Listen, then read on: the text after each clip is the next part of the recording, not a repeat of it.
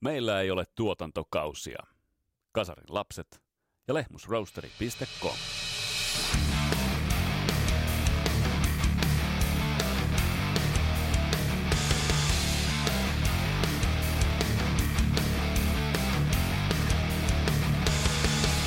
Tässä Kasarilapset podcastin jaksossa mennään aikaan 80-luvulle, jolloin heavy ja hard rock eivät olleet itsestäänselvyyksiä. Ja meillä on vierailussa Cobra, vihantilaisen cobra yhtyeen alkuperäinen basestilaulaja Johnny. Puhutaan vähän Cobrasta, puhutaan vähän siitä ajasta, millaista oli tohon aikaan lohkoa metallia ja paljon muustakin. Mun nimi on Vesa Wienberg, tää on Kasarilapset podcast. Tervetuloa matkaan mukaan.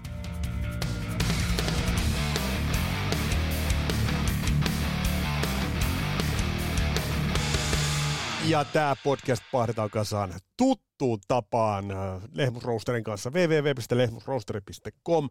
Laadukkaat kahvitteet ja kaakaot. Meet sinne nettisivulle, koodinkin pitäisi pelittää, kuten se on pelittänyt aina, eli www lehmusroosteri.com, rock and roll David Ice, koodi sinne ja 15 pinnaa kahvikaakaa ja tee tilauksista. Ja Teemo Aalto Music Productions ja Skipper Sams, näillä mennään, näillä pärjätään.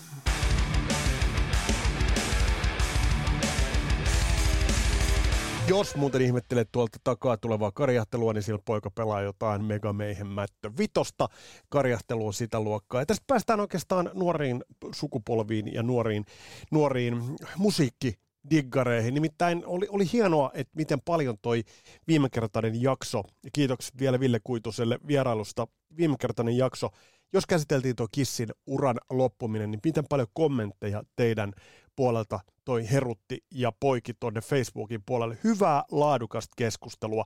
Mä dikkaan tosi paljon siitä, että paljon te heitätte sieluenne noihin kommentteihin, perehdytte, tuotte omia kokemuksia. Jatketaan tällä saralla, koska nuo kommentit tekevät, täydellistävät tämän koko touhun. Ilman teidän kommentteja ja läsnäoloa ei olisi tätä podcastia ja tätä koko Kasarilapset heimoa. Ja on tullut myös kyselyä, että milloin olisi Kasarilapset live. Voitaisiin ihan lähiaikoina ponkasta Kasarilapset livekin pystyy. Voitaisiin puhua moninaisista asioista. On paljon puhuttavaa ja on tulossa myös Kasarilapset live, josta lisää tietoa tuota pikaa, mutta ei vielä, mutta sen voin kertoa, että siitä tulee todella päräyttävä.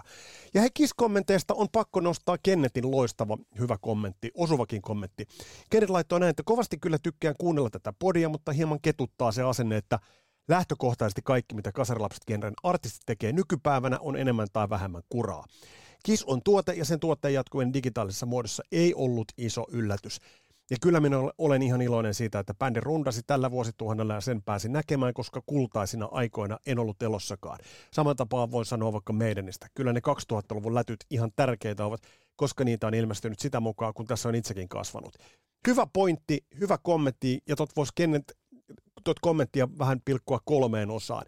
Ää, omasta lähtökohdasta ikävän moni vaan bändi, jotka kasarilla tekivät primetime-tuotoksensa tätä nykyään, on säälittävää kuraa. Sille ei vaan maada mitään. Ja oikeastaan asian näkeminen toisin olisi itselleen valehtelua, ainakaan meikäläinen ei siihen kykene. Mitä sitten taas tulee tuohon, että KIS on tuote ja sen tuotteen jatkuminen digitaalisessa muodossa ei ollut iso yllätys, se on ihan totta. Ö, oli jotain ounasteltavissa. Ehkä tätä nyt niinkään ei, mutta se on yksi ratkaisu, mihin nyt sitten he päätyivät. Ja oikeastaan aika iso dumaus on tuossa asiassa ollut, mutta mehän ei kukaan tiedetä vielä, mitä sieltä loppujen lopuksi tulee. Ja saattaa olla, että voidaan yllättyä vielä. Mene ja tiedä, epäilen kyllä aika rankasti. Ja sitten vielä kolmas pointti tuosta Kennetin loistavasta kommentista on se, että ää, olen ollut iloinen siitä, että bändi tällä vuosituhannella. Kuin myös, kuin myös Pitää muistaa, että esimerkiksi itse sain kovemmat sävärit ää, pari kesää sitten, kun käytiin Kuitusen Villen kanssa katsomassa viimeinen kerta, kun Kiss kävi Suomessa. Sain siltä keikalta kovemmat sävärit kuin Crazy Nights kiertuen 88 keikalta, joka oli tosi väliähtynyt sen takia, että siellä oli noin 3000 ihmistä katsomassa, ja se ei vaan itse asiassa antanut. Se oli kasaria. Se oli aitoa kasaria. Nämä bändit ovat antaneet ajoittaisia ilonhetkiä. Se on ihan totta. Ja sitten vielä oikeastaan neljäs pointti mitä tässä Kenneth kirjoittaa, niin kyllä ne 2000-luvun lätyt ihan tärkeitä ovat, koska niitä on ilmestynyt sitä mukaan, kun tässä on itsekin kasvanut. Tämäkin pitää paikkansa. Bändiä tarkastelee aina siltä tulokulmalta, kun minä ajankohtana se itse kytkeydyt siihen tähän bändiin. Koska kyllä mäkin olen puhunut meidän diggareiden kanssa, jotka löysivät meidänin, meidänin ekan levyn myötä, ja joiden myötä meidän meni ikään kuin vähän pilalle siinä kohtaa, kun Bruce Dickinson tuli laulajaksi kun taas itselle meidän alkoi siinä kohtaa. Eli tämä on kaikki suhteellista ja suhteutettavissa siihen aikaan, milloin sä löydät nämä bändit. Ja sitten tähän Panu Kasarilapset äänenäkin tunnettu. Panu Markkanen laittoi, että tämä oli hyvä osuva kommentti, viittasi tuohon Kennetin kommenttiin, kommenttiin ja kirjoitti, että ehkä meidän 70-luvulla syntyneiden ja Powerslavin soide, Powerslavin soidessa kasvaneiden kannattaisi muistaa tämäkin, että uusi sukupolvi kasvaa paljon 2000-luvun, ja bändi, 2000-luvun levyjen ja bändien myötä. Joo, ja tähän sitten taas Ville Kuitunen kontrolloi hyvin, että kuunteleeko uusi sukupolvi näitä uusia levyjä. Hieman epäilen, kirjoittaa Ville. Toki yleensä näkee myös satunnaisia nuoria. Mutta kun kaserin nostalgia ehkä 15 vuotta sitten löi läpi, hekin olivat klassikoiden perään ensisijaisesti. Asia huvitti vanhaa partaa, mutta myönteisessä mielessä. Ja tästä tullaan siihen, että mikä on itse asiassa, tästä on puhuttu tässäkin podcastissa paljon, että mikä on rockin, mikä on hard rockin, mikä on heavy metalin, trash metalin, black metalin, you name it, status näinä aikoina. Mä oon itse asiassa pohtinut tätä paljon ja laittakaapa asiat tältä kantilta pohdintaan. Mikä musiikkityyli on ollut ikuinen? Tällä hetkellä me tiedetään, että klassinen musiikki jo nimensäkin perusteella, miksi sitä on alettu kutsua klassiseksi musiikiksi, on säilynyt vuosisatoja. Mutta ajatus tuli siitä, kun Yngwie Malmsteen sanoi Rick Pieron loistavassa haastattelussa, että rock-kitaran soitto on hyvin nuorta. Rock musiikkina on hyvin nuorta. Ja rock siinä mielessä, kun me sen tunnistamme, se on vieläkin nuorempaa. Ja onko mikään musiikkityyli loppujen lopuksi, kun tarkastellaan, jos otetaan lähtökohdaksi tuommoinen 50-luku, onko mikään musiikkityyli säilynyt ikuisesti muuttumattomana? Fakta on, että ei. Tämä kaikki muuttuu, jättävät tietyn ajan johonkin kohtaan, tietyn musiikkityylin evoluutio pysähtyy tiettyyn kohtaan, iso flow menee eteenpäin ja tietyt musiikilliset pysäkit vaan ovat olemassa, johon se musiikkigenret jäävät. Mihin tämä pitkässä juoksussa johtaa? Niin se on toinen juttu. Mutta loistavia kommentteja Kenetiltä, Panulta ja Villeltä ja lukuisilta, lukuisilta muiltakin ää, teiltä. Ää, ja kuten todettua, niin nämä on henkilökohtaisia subjektiivisia asioita. Ja vielä sitten se, että pitää muistaa, ei suinkaan kaikki nämä bändit ole skeidaa kategorisesti. Harvittavan monet. Harvittavan monet. Ja taas, mistä esimerkiksi itselle se ristiriita tulee, on se, että kun sä oot nähnyt vaikkapa Mötley Cruen silloin, kun bändi oli Billboard-listan ykkönen, ja sä oot nähnyt sen silloin livenä, parhaimmillaan, primissaan. Joku voisi olla, että se prime oli vielä jonain aikaisempana ajankohtana. Mulla se prime oli siinä kohtaa alkuvuodesta 1990 Floridassa. Onko kertonut, on ollut vaihto pitkään aikaan. Niin sitten kun mä katson Mötley tällä, tällä hetkellä, niin mun täytyisi valehdella itselleen aika rankasti, jos mä sanoisin, että se tämänhetkinen ei ole kuraa. Mutta te ymmärrätte pointin. Ja hei, kasarapsit pöydässä on tilaa meille kaikille, jotka rakastetaan musiikkia. Se on se pääpointti. On se sitten miltä ajankohdalta tahansa. Ja meillä on jokaisella oma tulokulma koska me ollaan kasarilapsia.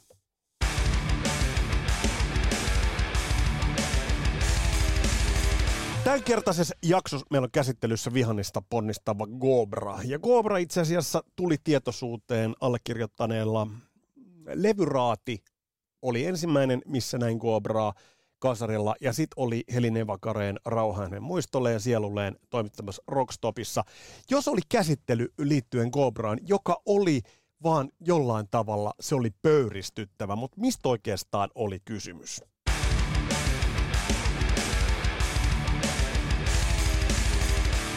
Eli kyse oli siis siitä, että Rockstopiin oli Helinen Vakareen johdolla tämmöinen sekalainen raati, siellä oli Markus Kajo ja muita raahattu arvioimaan äh, kotimaisia musavideoita. Ja kun tiedetään, että Cobra-musiikki jo tuolla oli perinteistä metallia. Nykyisin rock'n'rollista tulee yhtä tylsää kuin politiikasta. Niin, että ilmeisesti niillä on niin pieni lava, että ne ei pysty liikkumaan. Niin. Liian tusina tavaraa. Eli tässä on tällaisia käsityön kakkosrivin muusikoita, Mä taidan lähteä. random kuuntelija.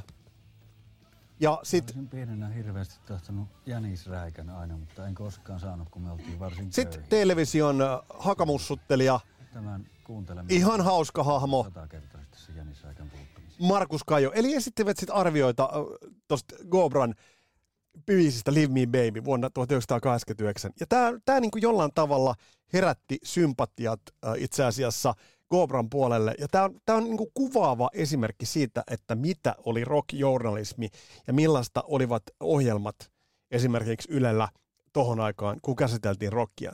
Niihin piti löytää rockmusiikkia, hard rockia laajemminkin. Niihin piti aina löytää joku muka hauska ja mieluiten ehkä vähän dissaavakin tulokulma rock-kriitikoiden osalta. Ja tämän, mä tuun ottamaan tämän muuten keväällä laajempaan käsittelyyn. Mikael Huhtamäen kanssa tästä jo puhuttiin. Ja katsotaan, jos saataisiin vaikka Mikael tähän, tähän äh, puhumaan tästä rock-journalismista ja siitä, että millaisen kuvan se maalasi meille kaikille 80-luvulla, ehkä vielä osittain 90-luvullakin bändeistä, musiikista, ja oikeastaan millaista vastatulta vastaan nämä bändit joutuivat taistelemaan. Kun äh, kysehän ei ole siitä, että pitäisi olla sellaista myötäsukasta ja tsemppimeininkiä, mutta sitten taas se rockjournalismi, mitä se oli 80-luvulla, se oli ihan toista. Mutta nyt on aika mennä itse asiassa Gobran tarinaan ja ottaa käsittelyyn se todelliset pioneerit. Todelliset pioneerit, jotka aloittivat likipitään päivälleen 40 vuotta sitten uransa.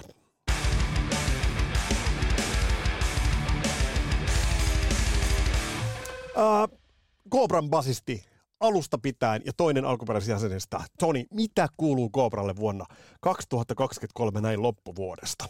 No viime aikoinahan me ollaan tehty uutta biisiä ja tuossa tehtiin muutamia keikkoja ja nyt on vielä vähän auki, että tehdäänkö tänä vuonna vielä yksi, mutta todennäköisesti tehdään nyt tuota uutta biisiä. Se aina tahtoo sitten lopettaa tuon biisien värkkäämisen, kun tulee keikka, niin sitten ruvetaan vetämään settitreeniä.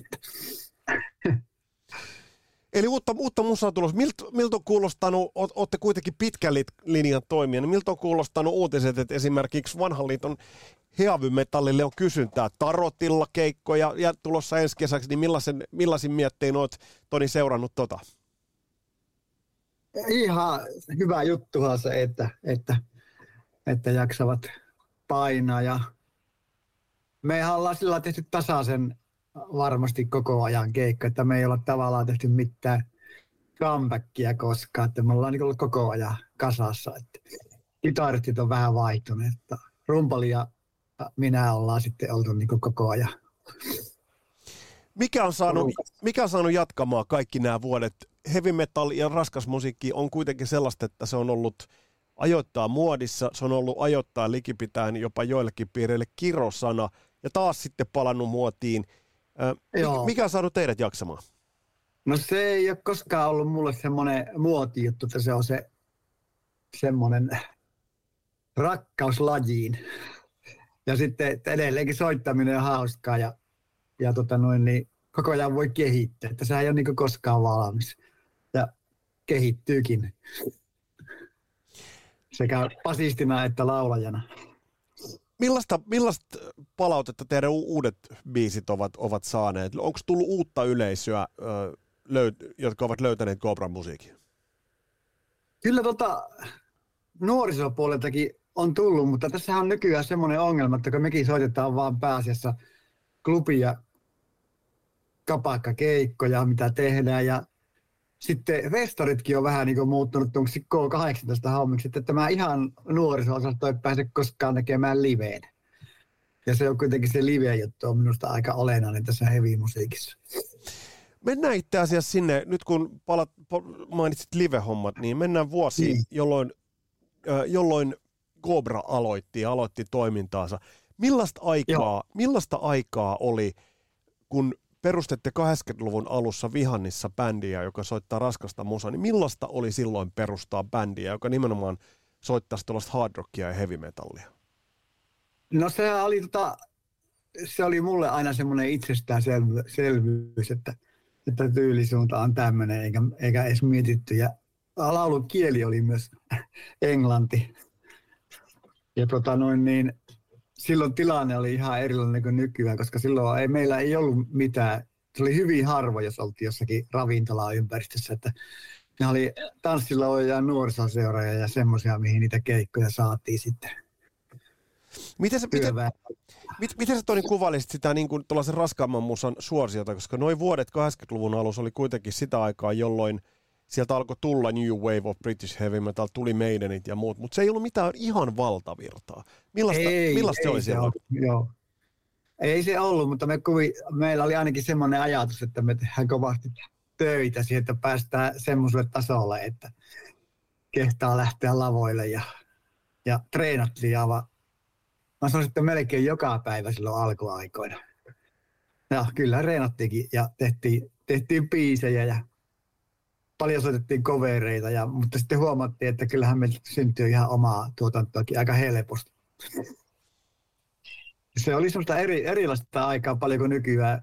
No, Silloin oli pääasia, mitä oli keikoilla jengiä, niin se oli noita alle 18-vuotiaita sitten. Ja sitten tanssilavalla tietenkin oli sitten oli semmoista, se ikäjakauma oli sitten sieltä, sieltä 15 30. Te lähditte operoimaan sieltä Vihannista käsin. Millaista oli saada, oliko se help, millaista oli saada keikkoja? Oliko niitä tarjolla minkä verran? No se oli myös semmoista säätämistä, että joka paikkaa oltiin yhteyksissä. Ja, ja, mutta silloin oli näitä nuorisoseuroja ja aktiivisia tällaisia, joihin sai esimerkiksi ihan Lappia ja Etelä-Suomia myöten, myöten sai niitä, niitä esiintymisiä. Ja sitten, sitten kun saatiin, ja aika olennainen, että kun saatiin tehtyä ensimmäisiä singlejä ja EPtä, niin se auttoi sitten sitä keikka, keikkoja avautumista sitten 80-luvun puolivälin jälkeen sitten. Että se oli aika semmoinen niin tavallaan levystä ei kyllä niin kuin myynnistä tuu, tuu rahaa, mutta se oli kuitenkin semmoinen käyntikortti, että on kuitenkin saatu jotakin aikaiseksi. Ja Muistatko, missä, missä ja miten rahoititte ja äänititte ensimmäisen teille? Eikö teillä tullut ensimmäinen sinkku, The Tryout, tullut 85, niin muistatko, että, että millainen projekti oli tuon äänittäminen? No mehän tehtiin, se oli silloin oli Kempeleellä semmoinen kuin ha- Haakavaaka studio. Me käytiin siellä tekemässä pari demonauhaa, semmoisia viikonlopun juttuja, ja sitten todettiin, että täällähän me voidaan tehdä se eka, eka singlekin sitten, ja siellä se sitten tehtiin Haakavaaka, Haakavaakalla. Muistatko paljon maksoi rahaa? En, en yhtään muista. Entä muuten toi, toi teilläkin, sit kun oman tietoisuuteen 80-luvun loppupuolella, äh, 90-luvun taitteessa Gobra tuli, niin mikä pisti, pisti silmään oli se, että kamat näytti olevan kohdalla ja Tarotistolla aina puhuttu, että niin oli kamat, niin miten teillä rakentui toi kamapuoli silloin 80-luvulla, kun lähditte noita noit kokonaisuutta rakentamaan? Kyllähän me tota, no, niin hammattiin kamaatkin heti. Me oli pienemmät kamat ja pussi heti aika alus, alkuvaiheessa. Ja sitten tota, noin, niin, Seronanin kanssa tehtiin jotakin yhteisjuttuja, oltiin samalla keikalla ja muuta. Ja ne oli sitten uusimassa koko PA-kalustoa silloin, silloin tätä MS-Audiotronilta. Ja ne sanoi, että kiinnostaisiko teitä ostaa ne vanhat. Ja me vähän aikaa mietittiin ja saatiin takajat, niistä me ostettiin. ja ne oli todella pitkään käytössä. Tavallaan aika legendaarisen näköiset kamat. Ne löytyy vieläkin jonkinlaisessa kunnossa. Oikeastaan. Jos kuunnella, Oikeastaan. kuunnella sitä soundia. Aika hyvä. E- Ja eikö, nä, eikö näin, että kun nykyään on digimikseriä ja läppäriä, niin siihen aikaan nuo kamat oli, siis ne oli aika raskasta kavaa ihan kirjaimellisesti. Oli. Me, meillä oli täyskokoinen keikkapussi, niistä puolet oli kamaa. että sitä, siinä pysyi kunnossa, kun niitä kannettiin. Muistatko, muistatko Toni, millaista, millaista oli mennä keikalle tuollaisen repertuaarilla sitten jonnekin pienempää ka- paikkaa? Siinä sai varmaan vähän änkeä, että miten ne sai mahtumaan. Kyllä ne, kyllä nuorisoseurat oli siinä mielessä hyviä paikkoja, että niihin saatiin se koko arsenaali ja valot ja kaikki. Ja, ja sehän oli se aikataulu semmoinen, että neljältä päästiin roudaamaan ja kahdeksalta oli kaikki valmista ja yhden aikaa homma oli selvä ja siinä välillä oli sitten jotakin diskohommaa sen meidän keikan ohella sitten. Ja se oli semmoinen niin nuorisoseura-ilta tavallaan. Se, enimmäkseen oli sellaisia juttuja sitten. Ja sitten toinen, toinen oli semmoinen, mikä sitten tavattiin tuolta Oulaisista, Antti Epäilys, joka keksi semmoisen ideaa, että järjestetään tämmöisiä rock-tapahtumia, kun meillä oli ne kamat. Se lähti jostakin siltä, että meillä oli Oulaisissa keikka, tai se oli joku Rapa Rock nimeltään.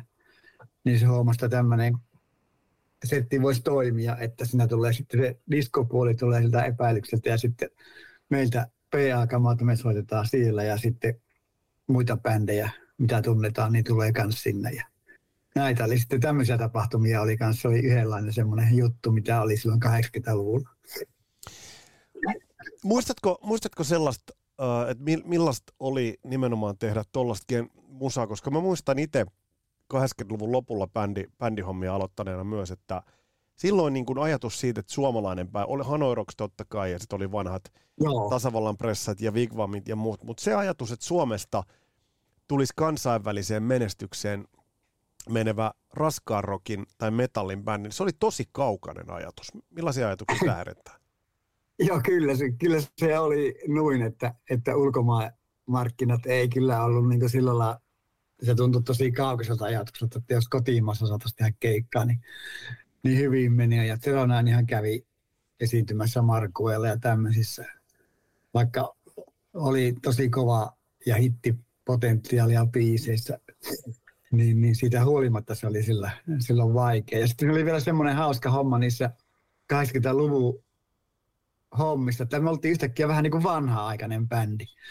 Että kaikki muut soitti trashia ja metallikaa ja muuta, ja me soitettiin sitä tämmöistä 80-luvun ali, aluheviä, tai 70-luvullahan meillä on aika paljon juuret, niin me oltiin vähän niin kuin erilainen bändi kuin ne muut silloin jo siinä vaiheessa. Se on, muuten, se on muuten ihan totta, että siinä kun tuli kasarin lopussa yhtäkkiä tuli ja Suomessa Joo. tuli Stonet ja Airdashit, ja sama havainto itsellä oli silloin, kun näin ensimmäistä kertaa Cobra, oliko niin, itsellä taisi olla Move Over, jonka näin ensimmäisenä, Joo. niin se mikä teidän jutustakin vaikutuksen oli meininki, miltä bändi, miltä te näytitte, mutta jotenkin se oli silti pikkasen vanhahtavaa sellaiselle 16-vuotiaalle kaverille. Ää, missä teidän esikuvat oli muuten, ihan jos bändejä mainitset? Jos mun suuri esikuva on Thin Lizzy. Arvasin. Arvasin.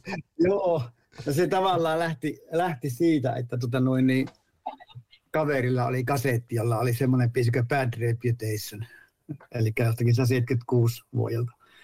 Siihen asti soitte, soitettiin kaiken näköistä, mitä, mitä nyt silloin soiteltiin, hurrikanesia ja CCR ja kaikkia tämmöistä, mitä osasi soittaa. Sitten, mutta yhtäkkiä se vaan kolahti, että tämä, tämä musiikkityyli, tämä on se mun juttu.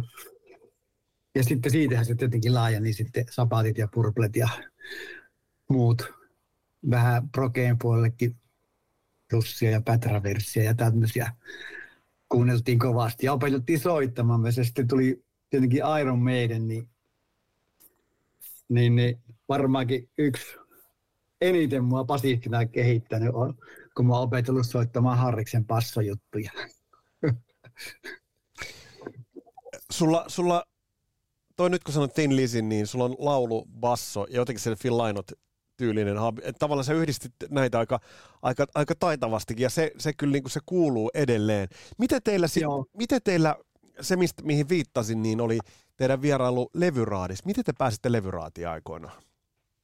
Se oli ihan vain sattumaa, että lähetettiin se EP sinne, tai joku lähetti. Ja sitten sieltä tuli kysely, että tämä biisi voisi olla hyvä sinne. Ja sitten sinne vaan mentiin ja tehtiin video. Ei siinä ollut niinku mitään sen kummempaa juttua. Oliko se, oliko se tohon aikaan toi touhu niin, niin aika amatöörimäistä? Siis en tarkoita ainoastaan teillä, vaan ihan ylipäätään bändeillä. Et kun verrataan nykyiseen verkostoitumiseen ja noin, niin oliko se aika tuollaista sat, sattumankauppa to, touhua kuitenkin? niin, se, niin se minun mielestä oli aika lailla, että, että ehkä meiltä on aina puuttunutkin semmoiset kontaktit ja toisaalta me ei ole kovin semmoisia niin verkostoituvia ihmisiä, niin, niin, niin sitä oltiin vähän semmoinen oma, jut, oma bändi, joka aina ilmestyy jostakin soittamaan johonkin. Millainen kokemus se oli muuten se levyraati? Mitä muistat No sehän oli sellainen, tota, noin, että, että siellä tavallaan neljä kertaa soitettiin se biisi playbackina läpi ja ne kaikki kuvattiin niin kuin kokonaan. Ja se yksi niistä oli sitten se, mikä näkyy siinä televisiossa, yksi niistä neljästä otoksesta. Ne vain katto siinä, että no niin, tämä on ihan hyvä. Eli ei siinä mennyt varmaankin joku 20 minuuttia. aika, aika hyvä. Mi- Miltä, miltä tuntui katsoa sitä sitten telkkarista? No ei, sehän näytti, minusta se näytti ihan, ihan hyvältä. Lisäskö toi, helpottiko toi keikkojen saamista? Miten toi vaikutti bändin, bändin Se oli se levyraati juttu oli silloin iso juttu, koska eihän televisiokanavia ollut, kun Kaksi. oliko yksi vai kaksi, kaksi. Ja todennäköisesti melkein kaikki katsoi levyraatia, niin sehän vaikutti kovasti keikkojen saamiseen silloin. Että entä levy, levypuolella, mitä, mitä tapahtui, mitä tehdään, toi ensimmäinen EP tuli 85, niin miten teidän sitten, oli, tuli, saitteko te levytyssopimusta sitten, miten, miten te... Ei, ei. En mä tiedä, oltiinko me nyt, jonkun verran silloin yritettiin saada, mutta jotenkin me ei ollut kovin hirveän aktiivisia siinäkään. Käytiin kyllä näyttäytymissäkin muutamassa paikassa, ja, mutta ei sieltä tullut sitten niinku semmoista. Yksi kommenttihan oli, että tässä vaihtaa suomen kielelle, kun sillä alkoi tämmöinen dingo ja muuta puumia olemaan siinä. Niin, mutta se ei ollut koskaan mulle, mulle ainakaan niin juttu, että mä voisin ruveta laulamaan suomeksi, ei millään. Mutta mut jälkeenpäin kun kuuntelee kansainvälisiä tona aikana toimineita bändejä tai suomalaisia bändejä, niin teillähän oli kuitenkin paketti kunnossa. Tosta, Joo. tosta olisi voinut tulla aika kovakin juttu. Ootko miettinyt asiaa ikinä näin? No ois se tietenkin, mutta se on just se, just se sillä lailla, että, että se vaatii niitä, niitä semmoisia hyviä sattumuksia ja muita. Ja sitten mä miettinyt, että me ehkä biisit, niin meillä on taipumus tehdä niistä vähän semmoisia ei niin, eikä me koskaan yritetäkään tehdä mitään hittejä, vaan me tehdään semmoisia, mitä me halutaan itse soittaa. Niin niistä ei tule sitten semmoisia yleisöystävällisiä, vaan niissä on kaikkia tämmöisiä prokepätkiä sun muita. Ja joskus mä oon ajatellut, että kun Metallica Enter Sandmanikin alkaa niin ne soittaa melkein minuutista riffiä, niin se ei meillä onnistus koskaan. Kun se neljä kiertoa on maksimi ja sitten pitää tulla jotakin muuta. Olit, olitteko te tällaisia, mitä mä sanoisin, Pohjois-Pohjanmaan jääräpäitä? Kyllähän me niitä olla, ei sitä pääse mihinkään. Millaista, millaista lähetettekö te teidän tallenteita, sinkkua ja arvosta, millaisia arvosteluja saitte lehdistä, koska tuolloinhan oli myös iso merkitys sillä, että millaisia arvosteluita esimerkiksi jotkut paikalliset lehdet tai lehdet, rocklehdistä ylipäätään, niin miten soundi, rumpa, laitatteko sinne päin menemään? Mä en oikeastaan hirveästi äh, muista, minkälaisia arvosteluja, mutta me haluttiin vähän semmoinen epämuodikas. Ainakin mulla on semmoinen mielikuva tullut. Että, ja sitten tota noin niin, niin, niin jotenkin kummallisesti ajateltiin, että, että me ollaan jotenkin tämmöistä teollista, vaikka mä tehtiin just semmoista, kun me itse vaan haluttiin, eikä siihen kukaan vaikuttanut mitenkään ulkopuolelta. Yksi sellainen ö, TV-esiintyminen, mikä suunnattomasti ainakin sellaista nuorta heavy-petteriä vitutti suuresti, niin oli tämä Rockstop, jossa, jossa Joo. teillä on Leave Me Baby. Mitä toi, siinähän siis kyseessä oli, että siinä oli joku semmoinen mukahauska raati, edesmenneen rauhanen muistoon Heli Nevakareen johtamana. Joo. Ja sitten siinä oli satunnaisia kuuntelijoita, jotain muusikoita, ja Leave Me Baby soi siinä, ja se teki niinku vaikutuksen biisinä nuoreen Heavydiggarin silloin. Mutta sitten tämä raati, joka lähinnä auko päätään siinä, niin millaisen fiiliksen toi teille jätti? No ei se sillä lailla, eihän se mitään hyviä fiiliksiä semmoinen aiheuta, mutta sehän oli kuitenkin taas semmoinen juttu, että kuitenkin päästiin sellaiseen. Ja sitten se oli, minustahan oli, ne oli vähän niin kuin idea, että verrataan suomalaisten videoita kansainvälisten bändien videoihin. Ja siellähän oli aivan mahtavia bändejä, joka oli Halloweenia ja Queensryhjä ja Queensryhjä, mikä on yksi suosikkibändejä. No se on kova. niin, niin.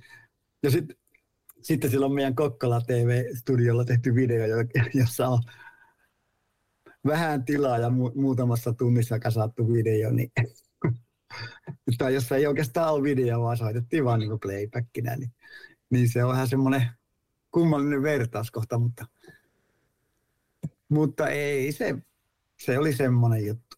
Mutta eikö toi kuitenkin kuvasta sitä aikaa myös jollain tavalla hyvin? Tuossa Mikael Huhtamäen kanssa, joka on kirjoittanut loistavan Scream for Me Finland-kirjan, niin hänen kanssaan Marillionista, kun puhuttiin, niin puhuttiin Joo. siitä, että, että millaista Suomen rocklehdistö oli. Niin Joo, olihan se yleisemminkin tuollaista niin kuin omia kohtaan, tuollaista lyttäämistä, vähittelyä ja vittuilua. Joo. vittuilua. Et se, se, niin kuin, et, et, eihän tuo ollut lainkaan tavatonta ja sen takia niin kuin, kun ton, silloin näki ton teidän esiintymisen, niin se nosti sympatiat vahvasti Gobran puolelle siinä keississä aikoinaan. kyllä, kyllä joo. Mitä sitten, Se- kun, mitä sitten, kun tuli 80-luvun loppu, 90-luvun alku, niin, niin mit, mitä bändille, siellä on kuitenkin pitkä soittoa, niin te piditte Joo, bändin no kuitenkin silloin- aktiivisena koko ajan. Pidettiin, joo. Silloin, silloinhan tuli, tota 90 tuli ensimmäinen, niin kuin tehtiin vinyylilevy. Sekin on tosi tehty varmaan parissa päivässä. Että biisithän oli semmoisia, mitä on soitettu keikalla, niin eihän niissä, ne, ne soitettiin semmoisena, kun ne on levyillä. Sitten 92 tuli sitten, sitten tota noin niin, True Tale-levy, joka tehtiin sitten kasiraiturin meiningillä. Siinä ne soundit kärsi sitten, kun niissä tehtiin välimiksauksia, että saatiin raitoja aina Joo, vapautettua. muistan, muistan. Eli eikö se ollut näin, että äänitetään, jos on kasiraituri, niin oliko se niin, että siinä äänitettiin, onko kuusi vai, äänit, pystykö siinä äänittämään kaikki kahdeksan raitaa, ja sitten ne, niistä tehtiin niin kuin välimiksaus kahdelle raidalle.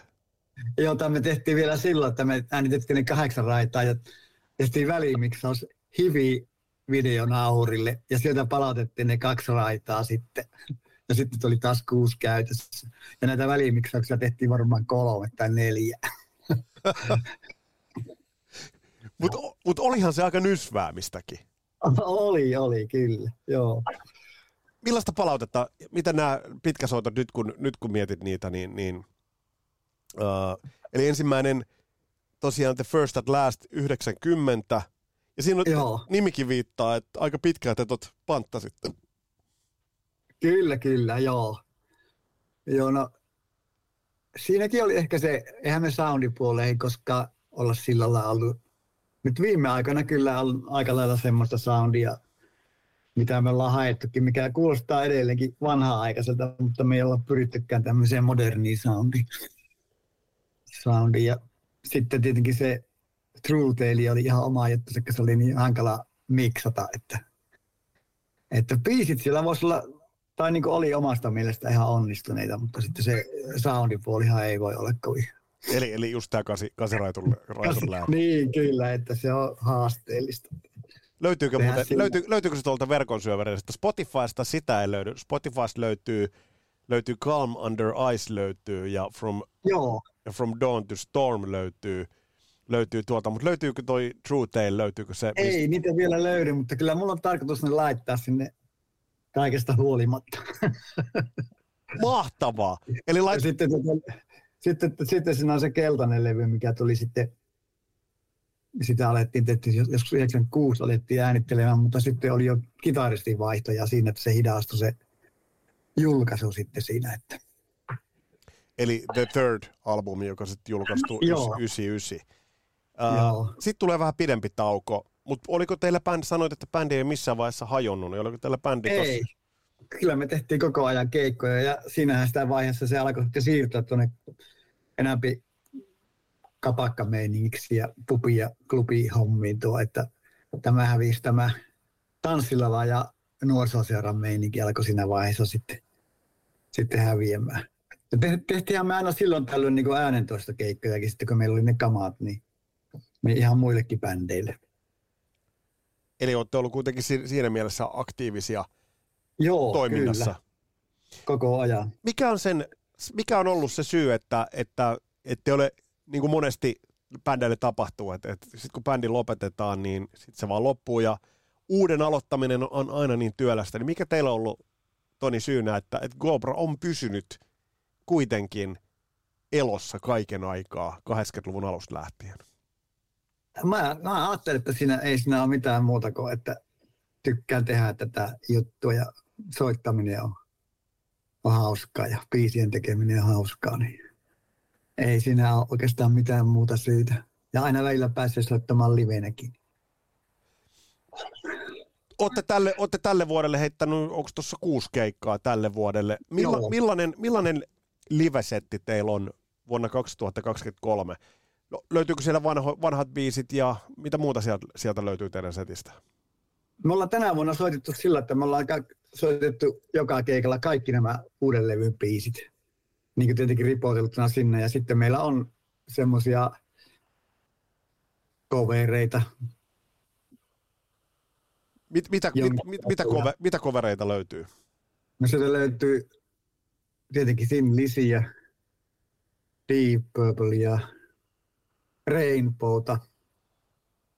Tähän sillä vielä on. Soitetaan me sitten, niin Move Overhan on tietenkin aina pakko soittaa. Ja, ja sitten ollaan soitettu White Roomista myös tuosta Dreamin biisiä. Eli vanhaa, vanhaa liittoa. Löytyykö, Vanhaa, joo. löytyykö porukkaa, sellaista uskollista porukkaa, kun Cobra tulee keikalle, jotka tulevat heristämään nyrkkiä sinne keikalle ja nauttimaan metallista? Kyllä, niitä löytyy. Ja aika paljon ne samoja ihmisiä käy aina. Että se on ihan niinku... Ja sitten ihan hyviä, hyvää meininkiä on ollut kyllä. Että, että sillä se on, tullut vähän semmoisia kavereita, kun mennään keikallekin, niin mitä kuuluu ja tämmöisiä, että siellä on niitä tuttuja aina. Onko Cobra mahdollista nähdä vähän etelämpänä? Mikä teillä on suunnitelma ens, ensi vuodelle Cobran kanssa? Ei ole vielä se- sellaisia. Viimeksi me käytiin nyt tuolla Vantaalla. Sitä, siitä on aika lailla vuosi. Vuosi, niin siellä käytiin Rock Bear Clubiin, vai mikähän tämä oli. Siellä käytiin soittamassa. Se oli kyllä kiva, kiva reissu. Ne on vaan aina, että sinne pitäisi saada useampi keikka matkalle, että se niinku kannattaa lähteä. Että Tuliko, tuliko vanhan liiton metalli, metallidiggareita katsomaan Cobraa Vantaalle? tuli ja sitten yllättävän paljon tuli vihantilaisia. Okei. Että se oli, se oli hauska, hauska juttu. Onko näin, että, että Cobra ei tule laittava pilleä pussi, vaan uutta metallia tullaan takomaan jatkossakin? Kyllä, meillä on tarkoitus tota noin, niin, niin, niin taas tästä biisiä tehdä. Tosi se biisien teko on sillä niin kuin hidastunut siitä niistä alkoista, mikä on varmaan luonnollista, että ne hiotaan pitemmällä ja sitten tota noin, niin kokeillaan erilaisia juttuja ja palataan taas takaisinpäin ja äänitellään, niin kuin livenä äänitellään purkkia taas, tehdään jotakin säätöä niin, että mutta se yllättävän, niin se peruspiisi syntyy helposti. Toni, kerro vähän siitä fiiliksestä, että vieläkö saa sen hyvän siistin fiiliksen, kun te menette vaikka treenikämpälle ja siinä jo, mitä, mitä siinä tapahtuu, kun menette kämpille, niin, niin millainen tilanne se on, mitä siitä saa? No siinähän on just se, että, että silloin se, nämä arkiset murheet unohtuu saman tien, sitten kun aletaan soittamaan, niin, niin, niin sehän on semmoinen siirtyminen siihen, siihen musiikin maailmaan, niin se, se, se niin kuin, sä totaalisesti oot sen, me ollaan se kolme, kolme tuntia ollaan reenikämpillä aina, aina kerralla, niin, niin, niin, se on sitten ihan niin kuin sä oot siinä musiikissa sitten. Onko tämä vähän sama? Niin. Jokaisella pitäisi olla tommonen pakopaikka. Onko se vähän, monesti puhutaan, että, että lätkässä niin, niin, en ole ikinä lätkää pelannut, mutta aina puhutaan, että se pukukoppi on spesiaali juttu, niin, niin mä oon aina miettinyt, että, että treenikämppä on meille muusikoille vähän se samanlainen juttu, että kun se treenikämpän ovi sulkeutuu, niin, niin kavala maailma jää aina ulkopuolelle. Kyllä, näin, näin se on, joo. Joo, se on.